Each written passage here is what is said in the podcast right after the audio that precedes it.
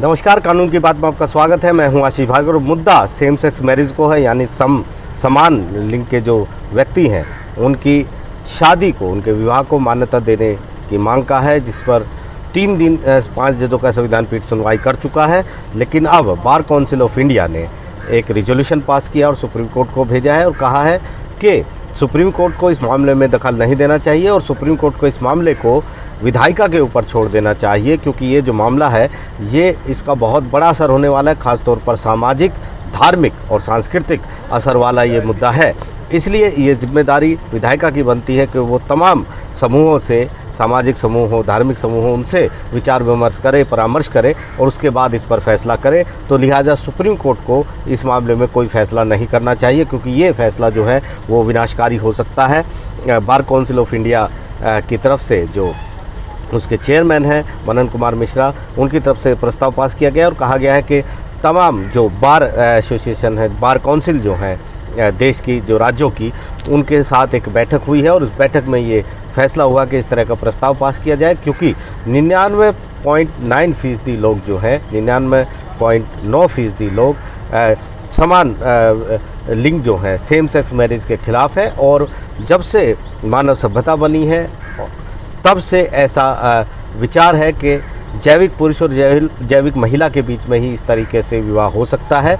और ऐसे में ये देखते हुए, लोगों की भावनाओं को देखते हुए सुप्रीम कोर्ट को इस मामले में सुनवाई आगे नहीं करनी चाहिए और इस मामले को यहाँ पर बंद कर देना चाहिए। उन्होंने अपना प्रस्ताव सुप्रीम कोर्ट को भेजा है, अपना विरोध जताया है। हालाँकि ये एक प्रस्ताव है जिसका कोई कानूनी रूप से सुप्रीम कोर्ट कोई बाध्य नहीं है कि इस मामले में वो अपनी सुनवाई बंद कर दे। तीन दिन की अहम सुनवाई यहाँ पर हो चुकी है। और अब केंद्र सरकार ने सबसे पहले विरोध किया, फिर जमयतुलमा हिंद यहाँ पर आया। मुस्लिम संगठन यहाँ पर आए, कुछ हिंदू संगठन भी यहाँ पर आए और लगातार सुप्रीम कोर्ट से ये मांग कर रहे थे कि सुप्रीम कोर्ट को इस मुद्दे पर दखल नहीं देना चाहिए, कोई फैसला नहीं देना चाहिए और विधायिका पर, संसद पर इस मामले को छोड़ देना चाहिए क्योंकि संसद ही वो मंच है, वो उचित मंच है जो इस पर फैसला कर सकता है लोगों की भावनाओं को देखते हुए।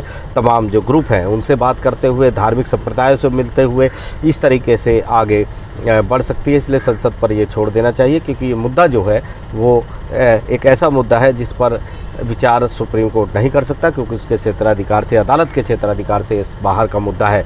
लेकिन सुप्रीम कोर्ट, केंद्र सरकार की दलीलें ठुकरा चुका है, लगातार सुनवाई हो रही है। Chief justice D Y Chandrachud की अगुवाई में पाँच जजों का पीठ इस पर सुनवाई कर रहा है। इस मामले में तीन दिनों की अहम सुनवाई हो चुकी है। अभी केंद्र सरकार की बारी आनी है, उसको अपना जवाब देना है और सुप्रीम कोर्ट ने साफ़ किया था कि वो इस मामले की सुनवाई जो है, वो अयोध्या मामले की तरह करेगा।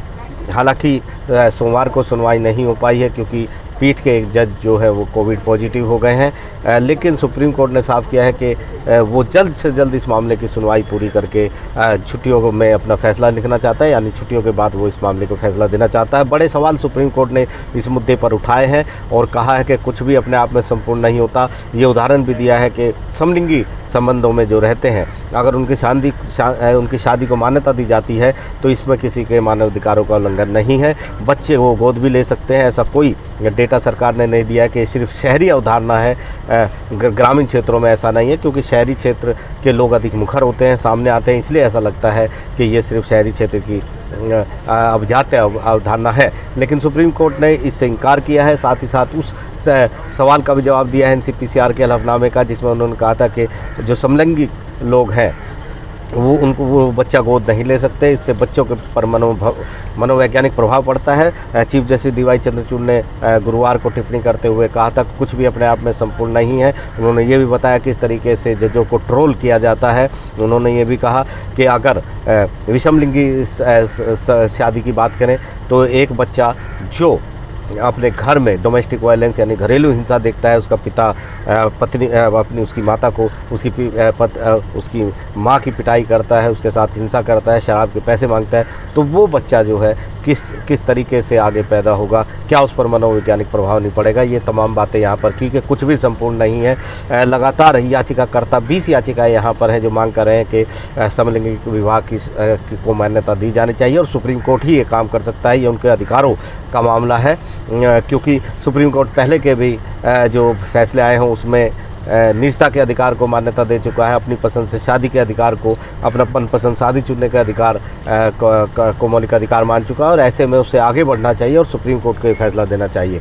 केंद्र सरकार लगातार इसका विरोध कर रही है। केंद्र सरकार ने कहा है कि राज्यों को भी पक्षकार बनाना चाहिए। राज्यों के साथ परामर्श क- काम भी केंद्र सरकार ने शुरू किया है, इसलिए सुप्रीम कोर्ट को आगे बढ़ना चाहिए, नहीं चाहिए। लेकिन सुप्रीम कोर्ट लगातार इस मामले में आगे बढ़ रहा है सुप्रीम कोर्ट ने केंद्र की इस मांग को खारिज कर दिया है। अब बार काउंसिल ऑफ़ इंडिया यहाँ पर पहुँची है वो भी विरोध कर रही है, हालाँकि वो सुप्रीम कोर्ट में उसने याचिका दाखिल नहीं की है, एनसीपीसीआर इसका विरोध कर रहा है, लेकिन डीसीपीसीआर जो है, यानी दिल्ली का जो child right act, child right का जो आयोग है, वो इसके समर्थन में है।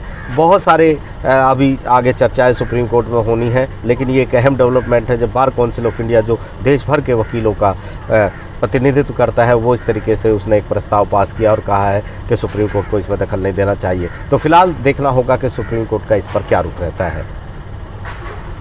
नई दिल्ली से आशीष भार्गव, एनडीटीवी इंडिया।